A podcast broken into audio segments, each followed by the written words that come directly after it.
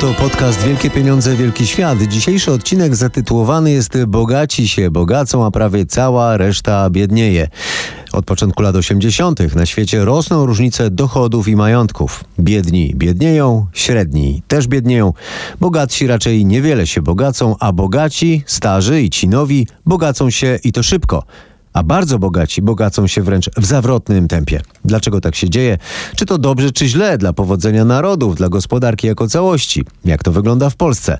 O tym w dzisiejszym odcinku podcastu Wielkie Pieniądze, Wielki Świat. Ja nazywam się Michał Zieliński. Zapraszam.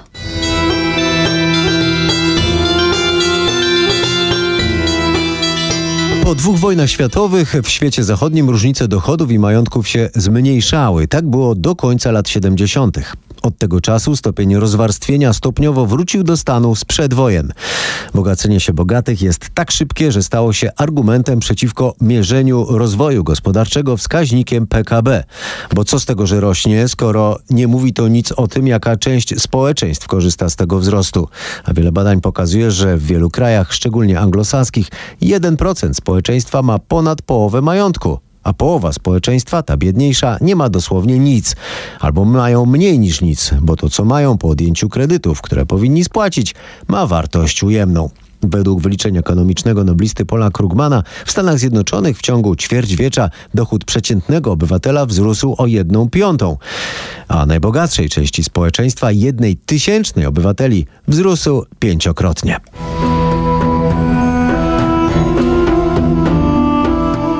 Jak jest w Polsce? Mogłoby się wydawać, że za komuny wszyscy byli biedni, więc różnice nie zdążyły narosnąć. Ale czy na pewno wszyscy i czy na pewno nie zdążyły? Dość powiedzieć, że w Chinach różnice są ogromne. Oficjalny, najczęściej używany miernik nierówności. Tak współczynnik Giniego jest w Polsce stosunkowo niski.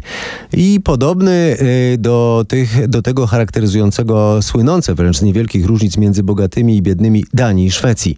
Niedawno polscy ekonomiści przeprowadzili jednak swoje analizy oparte nie tylko, tak jak oficjalny współczynnik na danych GUS, ale też na innych źródłach. I według nich współczynnik Giniego jest tak naprawdę znacząco wyższy i sytuuje nas pod tym względem prawie w rejonie Wielkiej Brytanii, która ma choćby bajeczne dochody w londyńskim City i Rosji, gdzie na prowincji jest e, bardzo biednie.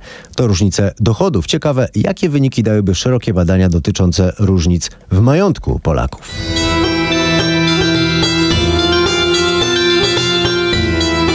Dlaczego tak się dzieje? Tu jest kilka wyjaśnień. E, wskazuje się na globalizację, która dała możliwość przenoszenia się bogatych, skłonnych do inwestowania tam, gdzie mogą zarobić najwięcej. I najlepszych specjalistów i szefów przedsiębiorstw tam, gdzie płaci się najwięcej, a firmy o nich konkurują. Niektórzy ekonomiści zwracają jednak uwagę, że właściwie cały wzrost nierówności w wielu krajach można wyjaśnić wyłącznie tym, że obniżono w nich podatki. Jeszcze na początku lat 80. najlepiej zarabiający płacili przeważnie 70% podatki dochodowe, a dziś raczej 40%. Ponadto wielu najlepiej opłacanych, szczególnie w branży finansowej, która zyskała na znaczeniu wynagradzanych jest w akcjach, a te dochody są opodatkowane jeszcze niżej.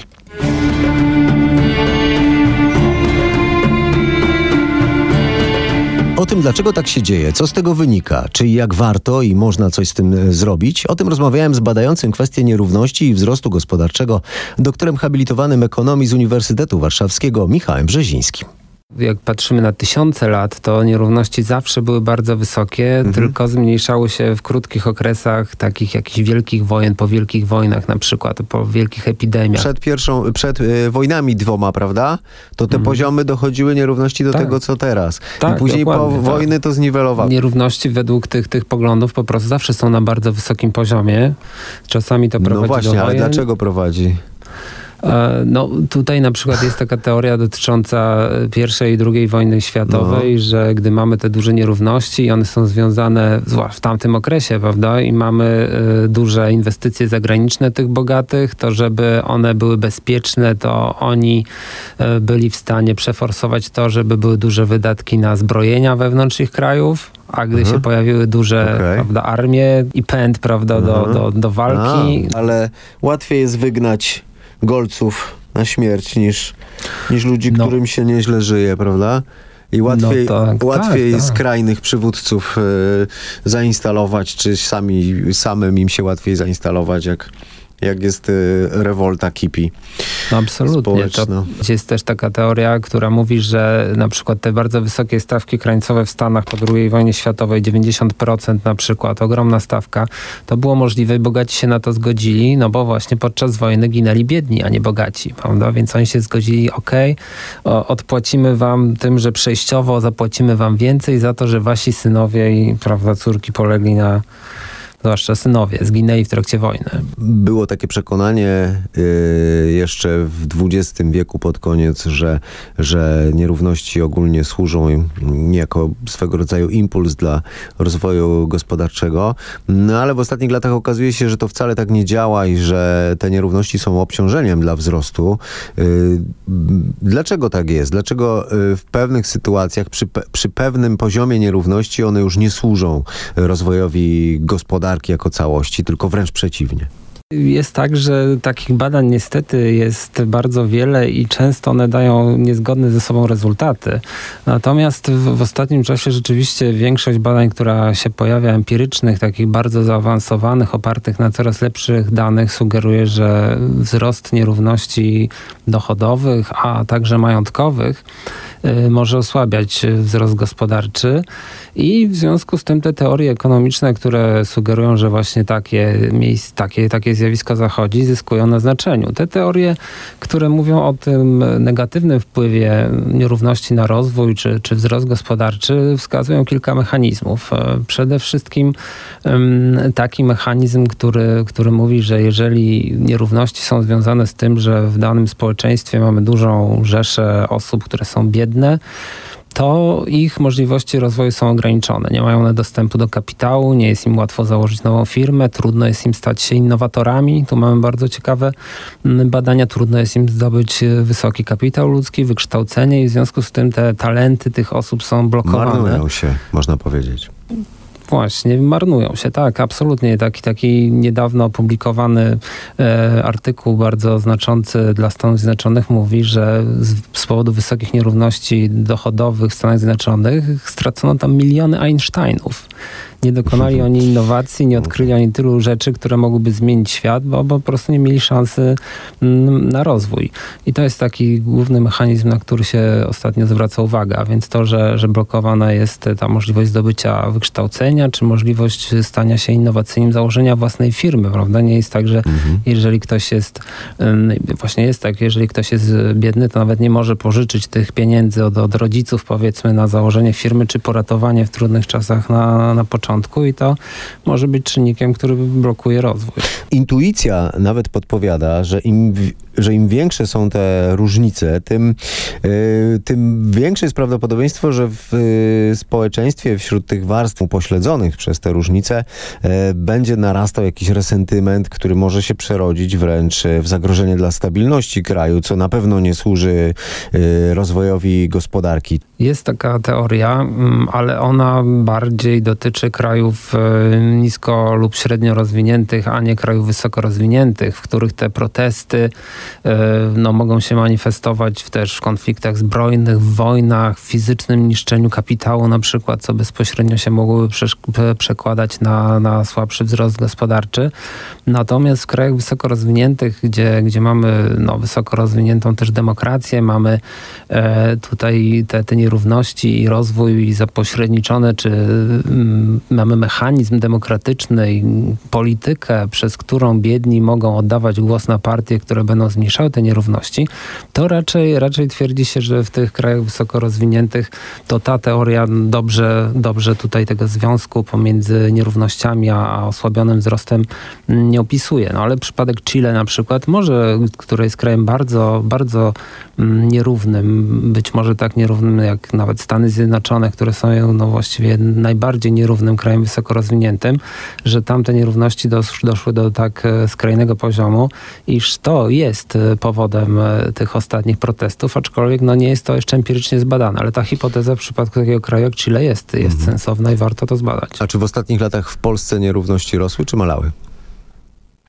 No to jest właśnie pytanie, na które nie znamy dokładnie odpowiedzi. Ale według jest... oficjalnych danych, według tych według danych, które, które dostarcza Główny Urząd Statystyczny. Według oficjalnych danych GUS-u one malały w, w okresie ostatnich powiedzmy 10 lat, w, w latach 90. rosły, ale w pewnym momencie gdzieś w okolicach roku powiedzmy 2005 od tego momentu zaczynają stopniowo maleć, ale no, praktycznie na pewno wiemy na 99%, że to nie są do poprawne oszacowania, że one są dużo gorszej jakości, one nie uwzględniają tych osób osiągających najwyższe dochody, przedsiębiorców na, na przykład.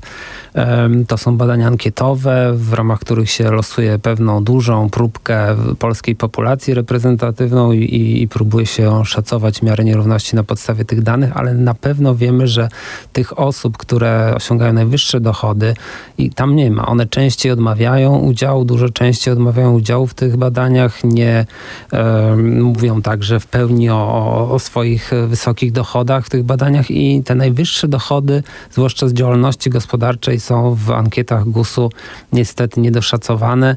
No i praktycznie na pewno jest tak, że my się tutaj poruszamy po omacku i te liczby, które GUS podaje, no nie są, nie są prawdziwe. No nie, może nie należy tutaj winić pełni GUS-u, bo to jest odpowiedzialności polityków i całego społeczeństwa, ale, ale po prostu musimy sobie zdawać sprawę z tego, że to nie jest poprawna statystyka. Mhm. Ja pytam o to dlatego, że no, obecna władza...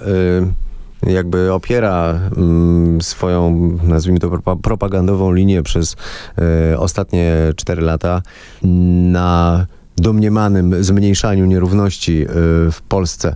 Nie wiem, czy się pan zgodzi z takim założeniem, że być może y, gdyby najwyższy, powiedzmy, nie wiem, tam procent czy kilka procent y, społeczeństwa odciąć, to mogłoby się okazać, że różnice rzeczywiście się spłaszczyły w, w pozostałej części populacji. Wydaje się, że, że większa część Polaków nabrała nieco więcej zaufania wobec polityków. Czy widzi pan tutaj jakiś, jakiś związek między tymi dwoma zjawiskami? Zjawiskami, to znaczy róż, zmianą różnic w tych nierównościach, a podejściem do y, świata polityki. To pytanie mm, odnosi się do tego, o czym mówiliśmy chwilę wcześniej, czyli do tej stabilności społecznej. E, być może jest tak, że rzeczywiście, jeżeli pominiemy te kilka procent e, osiągających najwyższe dochody, to wreszcie populacji nierówności się zmniejszyły, zwłaszcza nierówności płacowe, a ta większa część populacji otrzymuje dochody albo z transferów społecznych, albo z płac, nie, nie z działalności gospodarczej. I tutaj z powodu różnych procesów ekonomicznych te nierówności płacowe się zmniejszają. Mamy właśnie taki, taką presję na, na rynku pracy, mamy mamy niedobory na rynku pracy i zapewne jest tak, że te płace osób osiągających najniższe płace rosną szybciej niż średnie płace albo wysokie płace. Mamy jeszcze inne procesy, które prowadzą do takiej kompresji, zmniejszania nierówności płacy i to może rzeczywiście zmniejszać nierówności w tej dolnej części rozkładu, ale jednocześnie jest tak, że zapewne całkowita nierówność, włączając też tych osiągających najwyższe dochody, jest na wyższym poziomie niż nam się to wydawało, na znacznie wyższym poziomie, więc nawet fakt, że nierówności płacowe nieco maleją i w związku z tym całkowite dochodowe nierówności w Polsce też maleją, to ciągle jesteśmy na jakimś poziomie, mimo możliwego spadku, wyższym niż, znacznie wyższym niż nam się to wydawało.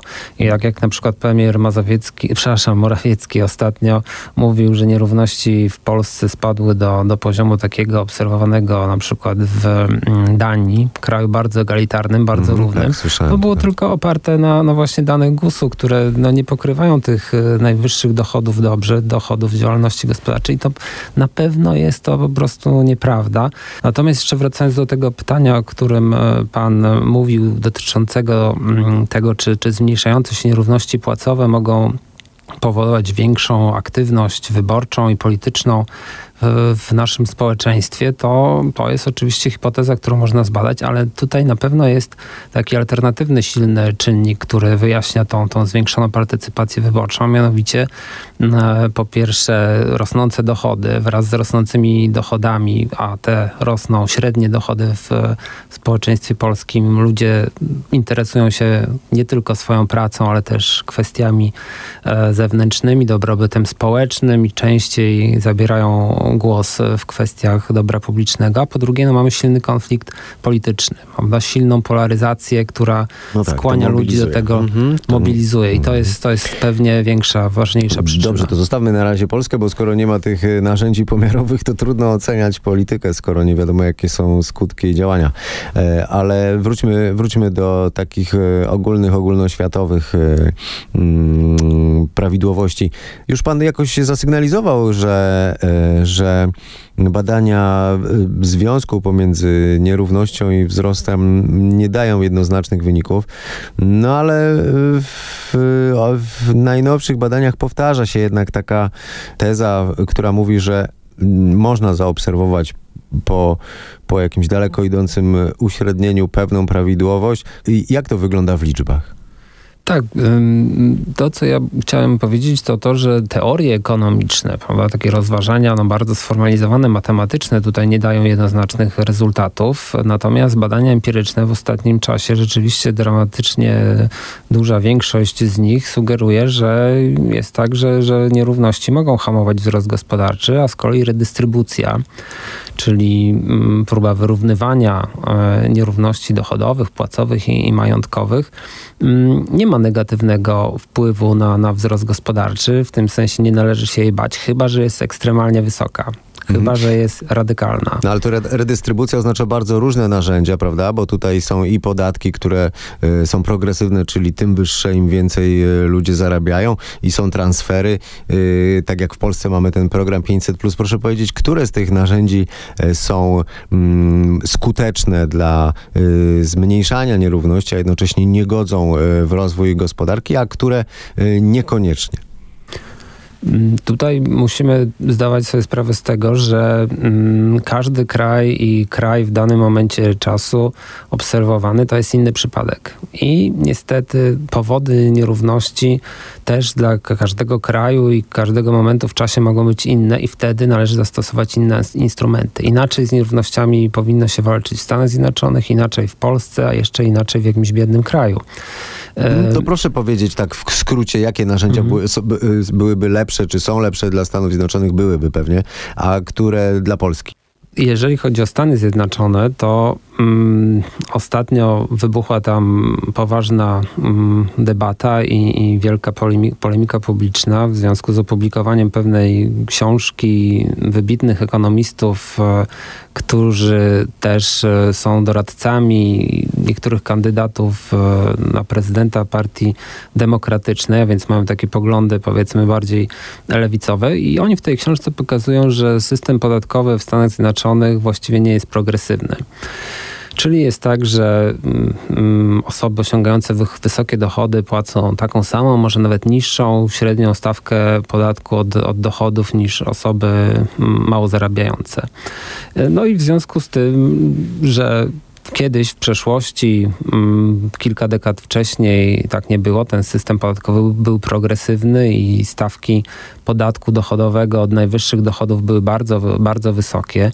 E, przez kilkadziesiąt lat po drugiej, zaraz po II wojnie światowej, e, stawki krańcowe podatku dochodowego od najwyższych dochodów, na przykład powyżej 1 miliona, sięgały nawet 90% były niezwykle wysokie i wszystko to działo się w kraju, który jest prawda, synonim- synonimem niemalże liberalizmu, jednym z najbardziej wolnorynkowych krajów. No tak, a teraz są bliższe tego doszło. 40%, tak? Tak, tak. Teraz są bliższe 40% i też jest tak, że jest bardzo wiele luk w tym systemie podatkowym, za pomocą których można tą swoje, to swoje opodatkowanie znacznie obniżyć. Więc oni nawołują do tego, żeby powrócić do tego progresywnego opodatkowania dochodów, a także, żeby wprowadzić e, podatek majątkowy, również e, progresywny, czyli podatek od wartości aktywów, prawda, naszych aktywów finansowych, na wartości naszych nieruchomości, ziemi.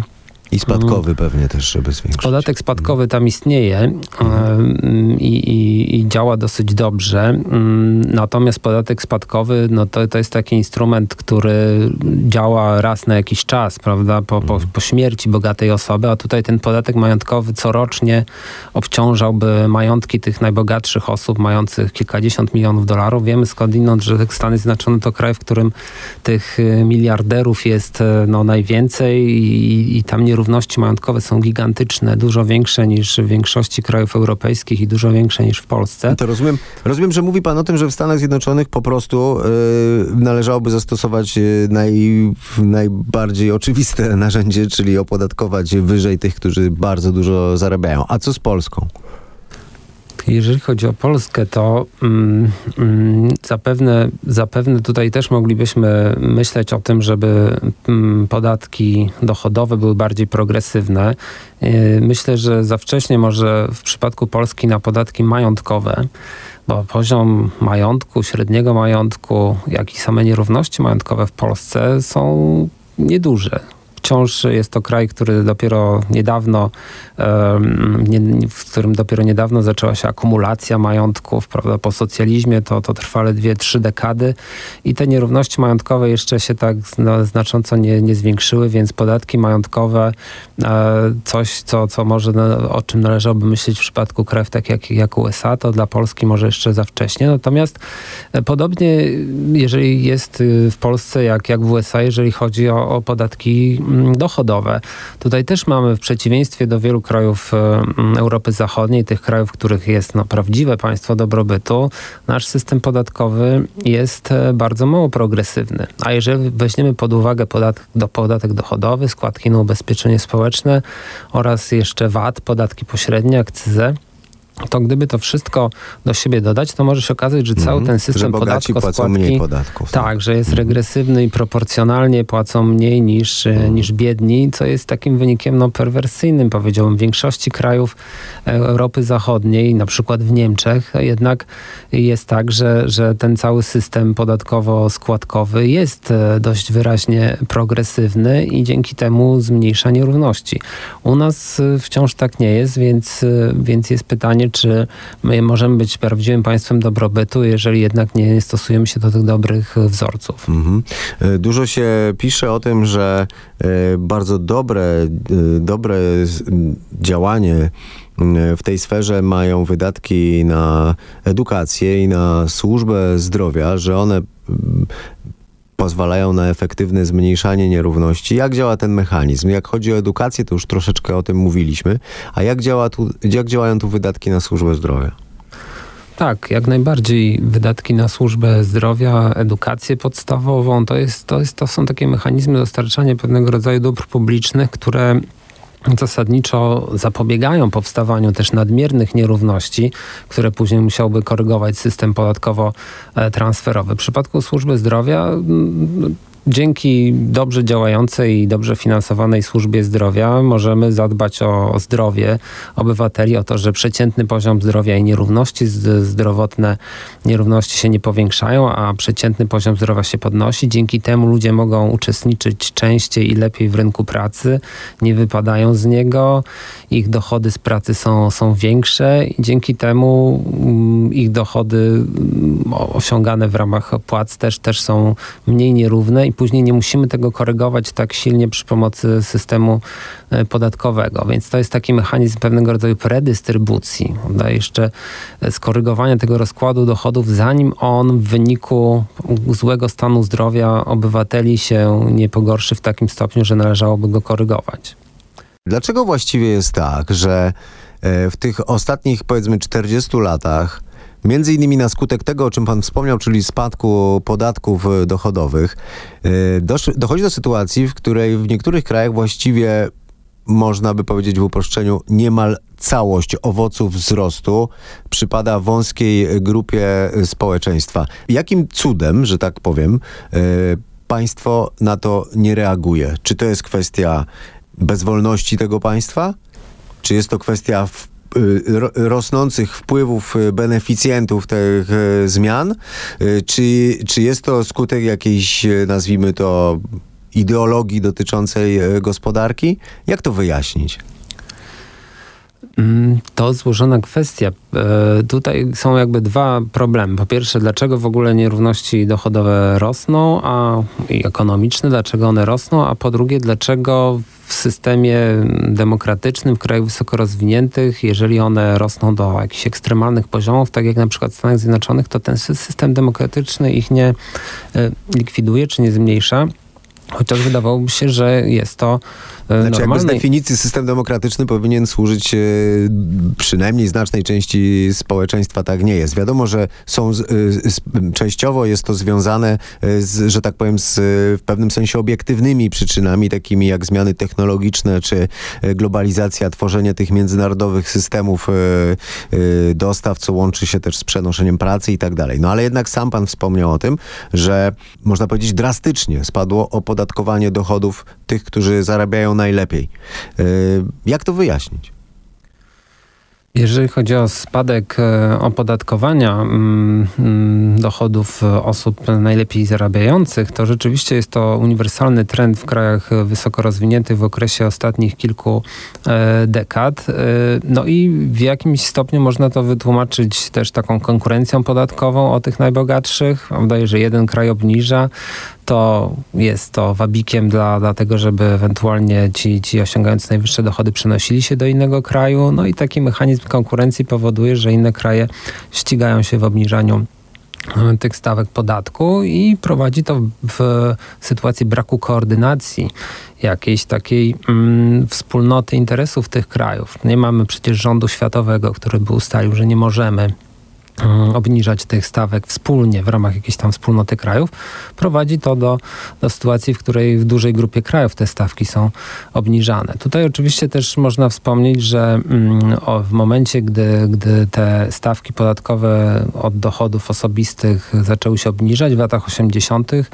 e, i później, to też jest okres, w którym w świecie zachodnim no, dużą popularność zdobyły idee tak zwane neoliberalne, takie idee wolnorynkowe. Tutaj dużą rolę odegrali ekonomiści wolnorynkowi, jak Milton Friedman czy Fryderyk Hayek, który, którzy głosili tego typu idee dotyczące prywatyzacji, deregulacji, obniżania właśnie podatków jako, jako pewne panaceum, czy jako pewne remedium na problemy, które też w tamtym okresie się w gospodarkach e, zachodnich pojawiły i przejściowo oni przekonali rządy, przekonali dużą część e, społeczeństw. Dużą rolę tutaj też odegrały na przykład w Stanach Zjednoczonych prawicowe instytucje, które były finansowane przez najbogatszych Amerykanów, które propagowały taki wolnorynkowy światopogląd. Nie było oporu po, po stronie dużej części społeczeństwa, czy jakichś elit, e, które byłyby mniej liberalne, czy ten opór był niewystarczający. Tutaj jeszcze trzeba, można dodać je- jedną rzecz taką, iż e, e, jest tak, iż osoby biedne właściwie w każdym kraju, to empirycznie jest e, potwierdzone, no jednak dużo rzadziej biorą e, udział w procesie wyborczym, partycypują w wyborach, no i rzadziej mogą przez ten mechanizm demokratyczny wybierać tych polityków, którzy proponowaliby większą redystrybucję. Aha. Mówiąc o politykach, to chciałem wymienić e, kilka nazwisk, tak? Mamy pana Macrona, mamy pana Morawieckiego, mamy doradców ministrów, to znaczy sekretarzy skarbu czy finansów e, Donalda Trumpa. To są ludzie i tak to, to, to nie są odosobnione przypadki, to są ludzie, którzy wprost przeszli ze świata wielkich finansów do polityki. E, Mówię o nich jako o jakich, jakichś takich figurach przykładowych, ale chciałem spytać po prostu o to, czy pana zdaniem jest też to wynikiem działania jakichś e, lobby, jakichś sił, które dbają o to, żeby e, państwa niespecjalnie z kolei dbały o, ten, o y, niwelowanie różnic. Nie, nie mamy raczej takich dowodów. To jest raczej tak, że po prostu powstają w świecie idei, pewne mody, pewne poglądy się rozpowszechniają z, z różnych powodów, e, które nie są też dobrze poznane. Dlaczego takie fale przychodzą, mody intelektualne w pewnym okresie na, na liberalizację, na deregulację, na zmniejszanie podatków. Znowuż po jakimś czasie to się odmienia. Wspólnota idei oparta na, na tym, że, że zostali przekonani do, albo urodzili się w tych czasach, zostali wychowani w, w, w takich e, poglądach, takich szkół ekonomicznych, które miałyby tak, taką awersję powiedzmy do redystrybucji.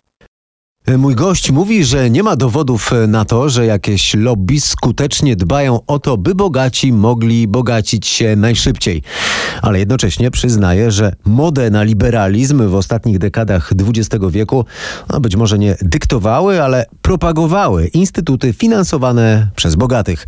Co więcej, przytacza teorię, zgodnie z którą bogaci po wojnach mieli się godzić na wyższe podatki przejściowo, by odpłacić biednym za krew przelaną w obronie ich majątków. W wielu częściach świata mają miejsce ostatnio gwałtowne protesty, które, jak mówił mój gość, nawet w bogatych krajach wyrastają z nierówności. Wskazują na to hasła protestujących. Choćby we Francji żółte kamizelki nazywają Emmanuela Macrona prezydentem bogatych.